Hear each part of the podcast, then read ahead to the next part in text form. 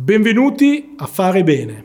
Questa è la quinta puntata e oggi l'ospite è davvero per me una persona speciale. Con lui è iniziata la storia della leadership in health and safety ormai 15 anni fa. Lui è la massima autorità a livello mondiale di global agility. Il suo nome è David Tricky, è inglese ma vive da tantissimi anni in Italia. In questa quinta puntata parleremo di cambiamento culturale, di multiculturalità, di diversità. Prendete carta e penna perché in questa intervista ci sono tanti appunti da prendere. Buon ascolto.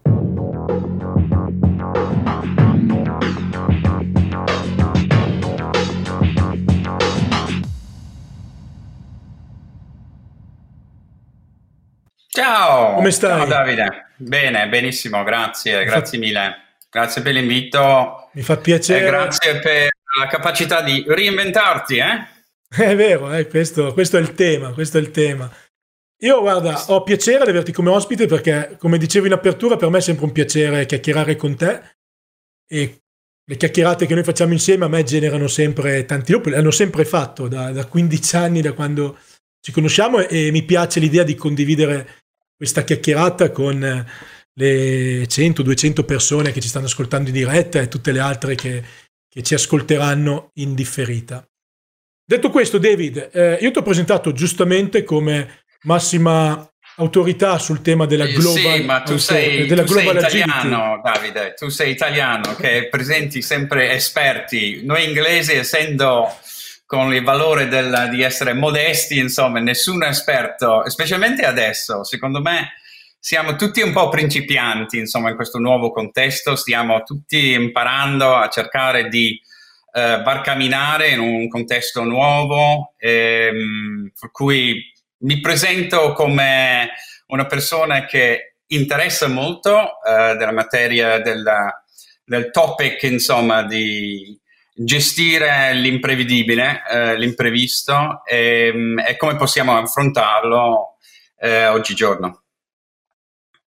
E certo, perché come dicevi, questo è il momento di reinventarsi, quello che succedeva prima eh, non c'è più, cioè non, non, sappiamo come sarà il dopo, ma sicuramente sarà diverso, sicuramente è, import- è importante reinventarsi. Io vorrei capire con te, anche soprattutto a, eh, a vantaggio di chi ci ascolta, la global agility come concetto nel post-Covid-19, eh, che impatto può avere, che aiuto potrebbe darci, eh, magari anche declinandola sul concetto di safety, di sicurezza, di leadership, che comunque sono temi a, a te cari, quelli di leadership, quelli di safety, che li conosci bene perché ci abbiamo lavorato certo. tanto insieme. Che, che cosa vedi nel futuro? Sì, sì, sì, sì grazie. Ehm, beh, allora è interessante che perché Mm, tre anni fa abbiamo iniziato a focalizzare su questa questione di, di VUCA, no? questa volatilità, incertezza, complessità, ambiguità e come si riesce in un mondo molto interconnesso, come si, si riesce a, a, a, navigare in un contesto in costante uh, cambiamento. E, e, tre anni fa tante persone non sapevano neanche che, che questo VUCA esistesse, insomma, per cui era un concetto quell'ora abbastanza nuovo, ma ci siamo trovati in questi ultimi mesi con un esempio you know, madonnale insomma, di questo, questo contesto VUCA, probabilmente il più grande degli ultimi 70 anni della guerra, insomma, seconda guerra mondiale. Ehm, allora, focalizzando su, su questa area che, che, noi abbiamo chiamato Global Agility, I mean, per noi questo Global Agility è un approccio in sette mh, mm, step, insomma, che uno prende, però uh, l'idea è come possiamo, c'è forte incertezza intorno a sé, uh, pensare in modo uh, chiaro, mh? Mm? perché è difficile quando c'è tanto rumore intorno a, a, a sé, pensare in modo chiaro. L'altra cosa è agire, agire con con forte intenzione, sapendo quello che stai facendo, eh, prendendo delle scelte e eh, poi, come dicono gli inglesi, insomma, reach out e, e, creare valore con altre persone in tempi di turbolenza, insomma. Come si può fare tutte queste tre cose, no? Pensare, agire e creare valore insieme con, con altre persone, quando tutto intorno a te eh, sembra in un caos completo.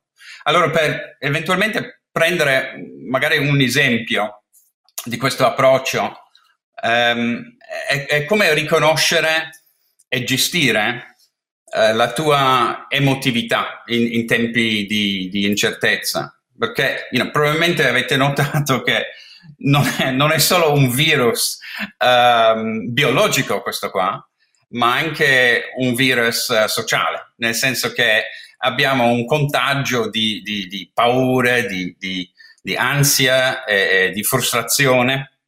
E questo, questo virus di, emozioni negative possono anche ehm, disseminare in modo esponenziale, esponenziale anche come, come, il virus biologico. Abbiamo delle scelte, hm? abbiamo delle scelte su come rispondere eh, alle circostanze eh, esterne. Ehm, eventualmente prendendo spunto da uh, Viktor Frankl, no? che, che, ha scritto un libro che si chiama uh, Man's Search for Meaning, um, lui diceva, poi faccio la traduzione se, se riesco, uh, everything can be taken from a man, but one thing, the last of human freedoms, to choose one's attitude in any given set of circumstances. I mean, tradotto, si può togliere tutto all'umanità tramite che una cosa, tranne una cosa. L'ultima tra le libertà che può prendersi, cioè scegliere come comportarsi in ogni circostanza. E, ehm, e qui bisogna scegliere come reagire nella situazione perché molti di noi, probabilmente te stesso e, e le altre persone che partecipano oggi in queste settimane, siamo lasciati soli con noi stessi. Un fenomeno abbastanza nuovo, insomma, per tanti di noi, specialmente gli estroversi, un po' come te, Davide. Eh, però abbiamo tempo adesso per prendere coscienza di prendere in considerazione le nostre reazioni. Il problema è che molto spesso il nostro stato emotivo eh, interviene, insomma. Per cui la prima cosa nel Global Agility è gestire il proprio stato eh, emotivo. Prima che lo stato emotivo gestisce te stesso, insomma. Mm? Certo, perché lo stato emotivo poi influenza i comportamenti. Quindi esatto, non solo il tuo, ma tutto intorno a te. Certo. Eh. certo. Allora, mi piace molto un piccolo, trucco, un, che... un piccolo trucco che si può fare qui, Davide, potrebbe essere molto semplice. Cioè, la capacità di mettere un'etichetta, insomma, di, di dare nome uh, alla propria emoti- eh, emozione è fondamentale qui, secondo me. Eh, perché nel cercare di dare un nome a, a, a come ti senti, tu riesci a prendere un po' di distanza dall'emozione, no? Per cui non è più dentro di te che prende, insomma, possesso, insomma, di te stesso, ma eh, tu riesci a vederlo un po' più esternamente in modo obiettivo. Prima di tutto bisogna gestire la propria emotività in questo, questo tipo di situazione. Per cui ehm, io ho trovato che, al mio, almeno nel mio ruolo di formatore, che quando chiedo, per esempio, in, in aula a un gruppo um, come ti sei sentito in questa situazione, um, classicamente eh, le persone non hanno un vocabolario particolarmente eh, vasto, insomma, per descrivere la propria eh, feelings, no? l'emotività che, che, che abbiamo. E, ehm, e ho trovato, specialmente con gli uomini, che tendenzialmente hanno un vocabolario limitato a due parole, eh, cioè mi sento bene o mi sento male, insomma. Eh, per cui c'è, c'è, molto, secondo me, che possiamo imparare eh, dalle donne in termini di un vocabolario più, più esteso per descrivere eh, lo stato emotivo. Per cui, secondo me, in questa situazione qua è molto importante avere la capacità di dire mi sento insicuro, you know, mi sento eh, ansioso o, o, mi sento eh, frustrato oppure confuso oppure eh, sopraffatto, insomma, più che altro per prendere un po' di uh, distanza. E David, è tornando... un commento molto bello. Eh, è stato un commento molto bello con una citazione, con una citazione di Vasco Rossi, che in una bellissima oh, wow. canzone dice: ho, ho, fatto un patto con le mie emozioni, le lascio vivere, così eh. loro non mi fanno fuori. Eh, bravo, è eh, bellissimo. Vasco Rossi, perché io sono stato lì uh, vicino uh, nelle colli bolognesi, insomma, la zona di, di dove Vasco eh, Rossi era. Lì c'è una buona aria, lì c'è una buona aria lì. Ti lascio andare avanti, David, ti lascio andare avanti, però hai toccato una cosa dove ti voglio anche portare un altro stimolo. Hai detto, io quando faccio formazione, quando sono in aula, chiedo queste cose. Ma tu dopo il Covid eh, come farai formazione? Ovvero, com'è che cambierà il mondo della formazione? E questo è un altro mm. tema caro che abbiamo eh. discusso anche la settimana scorsa e che, che ci vede eh. un po' tutti coinvolti, anche tanti dei nostri ascoltatori. Certo, no, no, è, allora tutti come te, insomma, che eravamo in un contesto dove si faceva dei workshop, si creava delle bellissime esperienze insieme con le persone.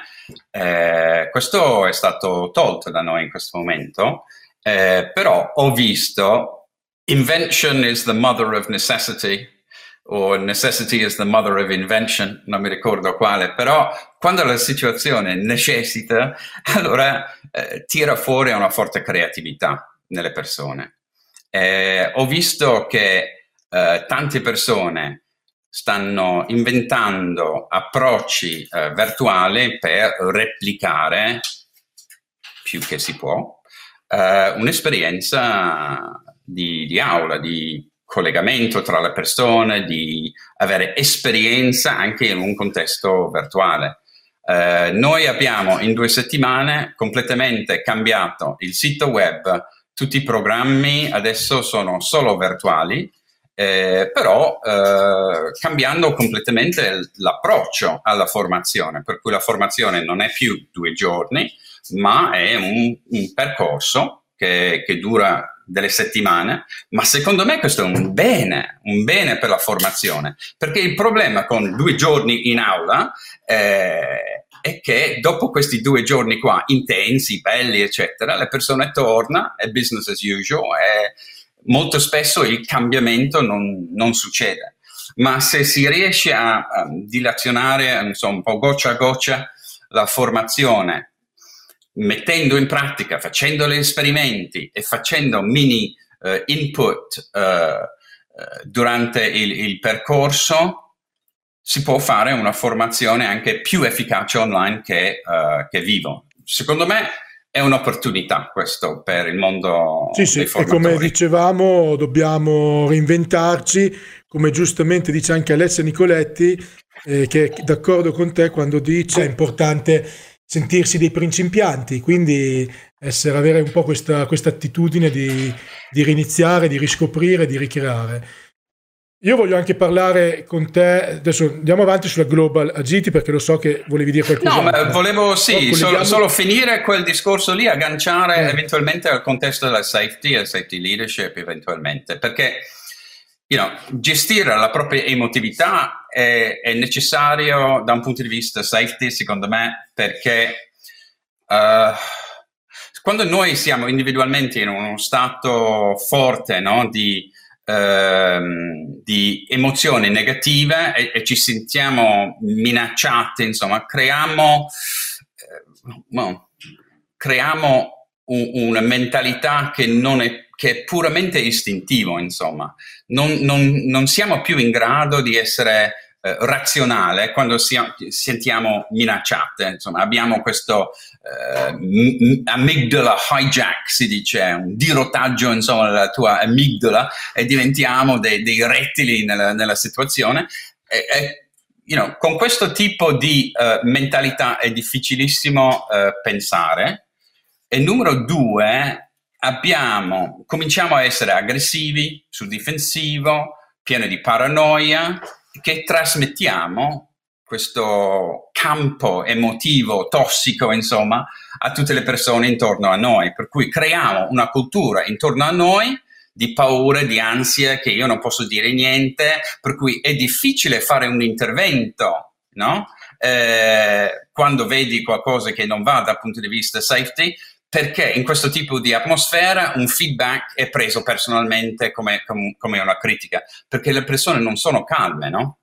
Per cui trovare la calma individuale dentro di te, in questo periodo qua in particolare, secondo me è un prerequisito per safety leadership, perché bisogna gestire la propria eh, salute mentale in questa situazione e, e perché no eh, fare eh, molto più programmi e formazione su eh, mindfulness, su eh, rilassamento, su yoga per sentirsi più calmo, più consapevole di quello che stiamo facendo. Per esempio, prima di questo Covid-19, no, io personalmente e tanti altri non eravamo consapevoli di quello che facevamo con le mani, no? Per cui eh, toccavamo la, la, faccia centinaia di volte al, al, al giorno. Cominciamo ad essere consapevoli no? della nostra eh, fisicità, distanze tra le persone, di prendere azione con cautela, eccetera. Eh, per cui bisogna essere consapevole del tuo corpo e cosa fa e non essere, reagire in modo un po' più istintivo, animalesco, insomma. Mm. Certo, e, pa- e, parlando appunto di comportamenti, eh, tu sei anche un, uh, un esperto di cambiamenti organizzativi, quindi cambiamenti culturali cambiamenti culturali sono di fatto cambiamenti comportamentali, no? Quindi, come diciamo sempre, non c'è cambiamento culturale senza cambiamento comportamentale. E tu hai lavorato tantissimo nel, in, in, cambiamenti di questo tipo su larga scala con, con, le organizzazioni nelle quali lavori. Che impatto avranno, diciamo, questi cambiamenti comportamentali che stiamo vivendo in questo, eh, in questo frangente, che impatti avranno a livello sociale, a livello organizzativo, a livello lavorativo? Che, come la vedi? Come buona notizia. Uh, yeah. Cerco di venire a sessioni come questa con buone notizie, eh, non con un senso di eh, vittimismo alla, alla, alla, situazione, ma di essere propositivo. Secondo me la situazione attuale ci ha mostrato che le persone possono cambiare, le persone possono cambiare velocemente e le persone possono cambiare eh, in tanti, la collettività può cambiare. Per cui ho sentito in questi anni, non so quante volte, che è difficile cambiare le persone, cambiare il comportamento, è difficile. Questo è una prova che in sei settimane eh, non solo la popolazione dell'Italia, ma la popolazione globale può cambiare il, il proprio uh, comportamento, no? che è una cosa che dà speranza, insomma, a iniziative uh, di safety leadership che focalizza uh, sui cambiamenti di, di comportamenti. Eh, yeah. E fondamentalmente, secondo me, le persone cambiano per, per, per tre motivi. Um, Motivo numero uno perché eh, eh, qualcuno ti ha detto di cambiare, magari il tuo capo in un contesto autoritario, insomma, eh, funziona abbastanza bene. Però eh, potrebbe essere noi scegliamo di cambiare perché crediamo che eh, questo cambiamento è meglio per noi. Um, la terza è che noi cambiamo perché le persone intorno a noi cambiano. No? Eh, e questo secondo me è il grande uh, intuizione che possiamo prendere dalla coronavirus situation ehm, è che you know, fondamentalmente un, un gruppo enorme di persone, la maggioranza, possono agire con social distance, per esempio, uh, possono mettere la maschera, possono stanutire facendo così, uh, possono anche uh, comportarsi con solidarietà sociale, insomma, tante persone che offrono cosa, offrono aiuto in, in questo periodo qua, questo prendere cura eh, del, del, sociale, che you know, per me in Italia you know, è, è, non dico che è una novità, ma è una cosa che mi fa super piacere insomma, in questo momento. Mm, allora la lezione qui, secondo me, è le persone possono cambiare eh, se le persone cambiano intorno a loro, specialmente le persone che uh, rispettano magari i peer groups, uh, con il quale loro hanno contatto regolarmente, anche se virtualmente in questo momento. Per cui quando io vado sul mercato anche... in questo momento e, e, vedo le persone che sono in coda eh, con due metri di distanza e mettono questo, eh, Ah. Io dico, se il 90% delle persone dici... stanno venendo, io, io, devo farlo anch'io, insomma, per cui pressione sociale. Ti sorprende eh, perché funziona. in Italia non l'avevi mai visto fare la fila in quel eh, modo lì, come magari no, si usava in eh, Inghilterra. Magari parliamo di quello dopo. Dai. No, prendo spunto da, questa tua da questa cosa qua, perché tu sei, vabbè, sei inglese, hai vissuto in Italia 30 anni, sei esperto anche di diversità, di multiculturalità, eccetera. E Infine, diciamo, l'ultima domanda che voglio farti. Quello che sta succedendo, come vedi diversi approcci a livello mondiale, eh, in, in, primis quello british rispetto a quello italiano, eh, sì. Che cosa ci insegna da questo punto di vista? Questa esperienza? Non lo, non lo so tantissimo, eh, ho seguito un po' eh, gli approcci utilizzati in diversi paesi. No? Per esempio, eh, c'è quello svedese, no? eh, che lascia un po' al senso civico no, del, dei cittadini eh, la decisione di fare o non fare. Eh, you know, è, è, molto... Eh, le persone sono per forza accountable, insomma, per le loro azioni. Eh. Ehm, poi in Germania è super organizzati dal punto di vista testing. Um, USA eh, usa molto interessante questo perché um, un valore americano è, è, contare su se stesso, no? questo self-reliance, indipendenza, eccetera. Per cui è, è, anche questo work ethic molto forte, insomma, uno va negli Stati Uniti per you know, avere il sogno you know, americano di, di essere you know, il, il, il, proprio sogno, insomma, guadagnare, eccetera.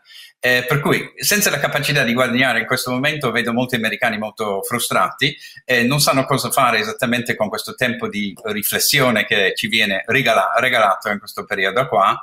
Eh, però riflette un po' l'approccio, secondo me, americano che viene preso, eh, molto frammentato, eh, molto federalizzato in questo momento, eh, con una forte mancanza di coesione. Invece quello, per esempio, svedese è molto coeso eh, dovuto al tessuto più si dice nel lavoro interculturale più femminile, nel senso che eh, non c'è, quando c'è una differenza di opinione, eh, si cerca di avere il consenso invece di, uh, di avere un conflitto. E vedo molti conflitti negli Stati Uniti, molta competitività, addirittura tra uno Stato e l'altro, you know, e tra gli Stati Uniti e, e, e altri Stati.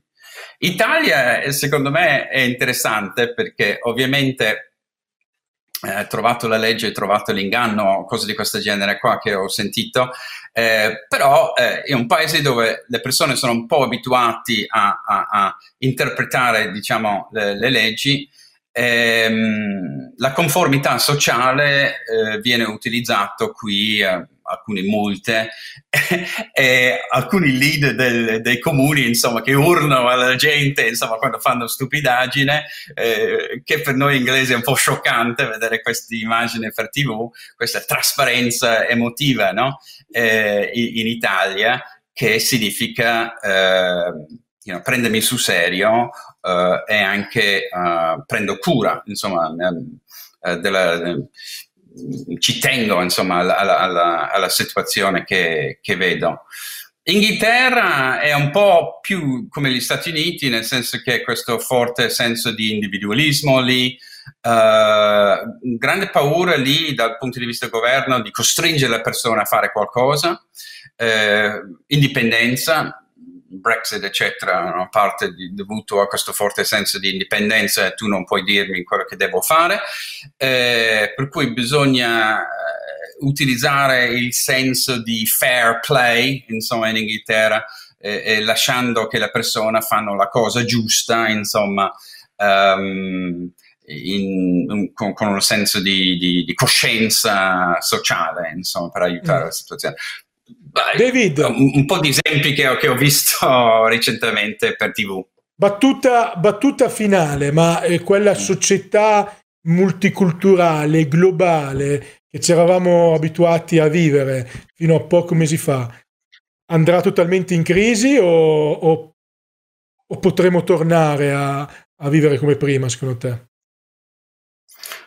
non lo so, uh, però uh, ho una speranza che i problemi più grossi che abbiamo in questo momento sono problemi globali, non solo questo, ma anche quello della uh, climate change, della clima, eccetera.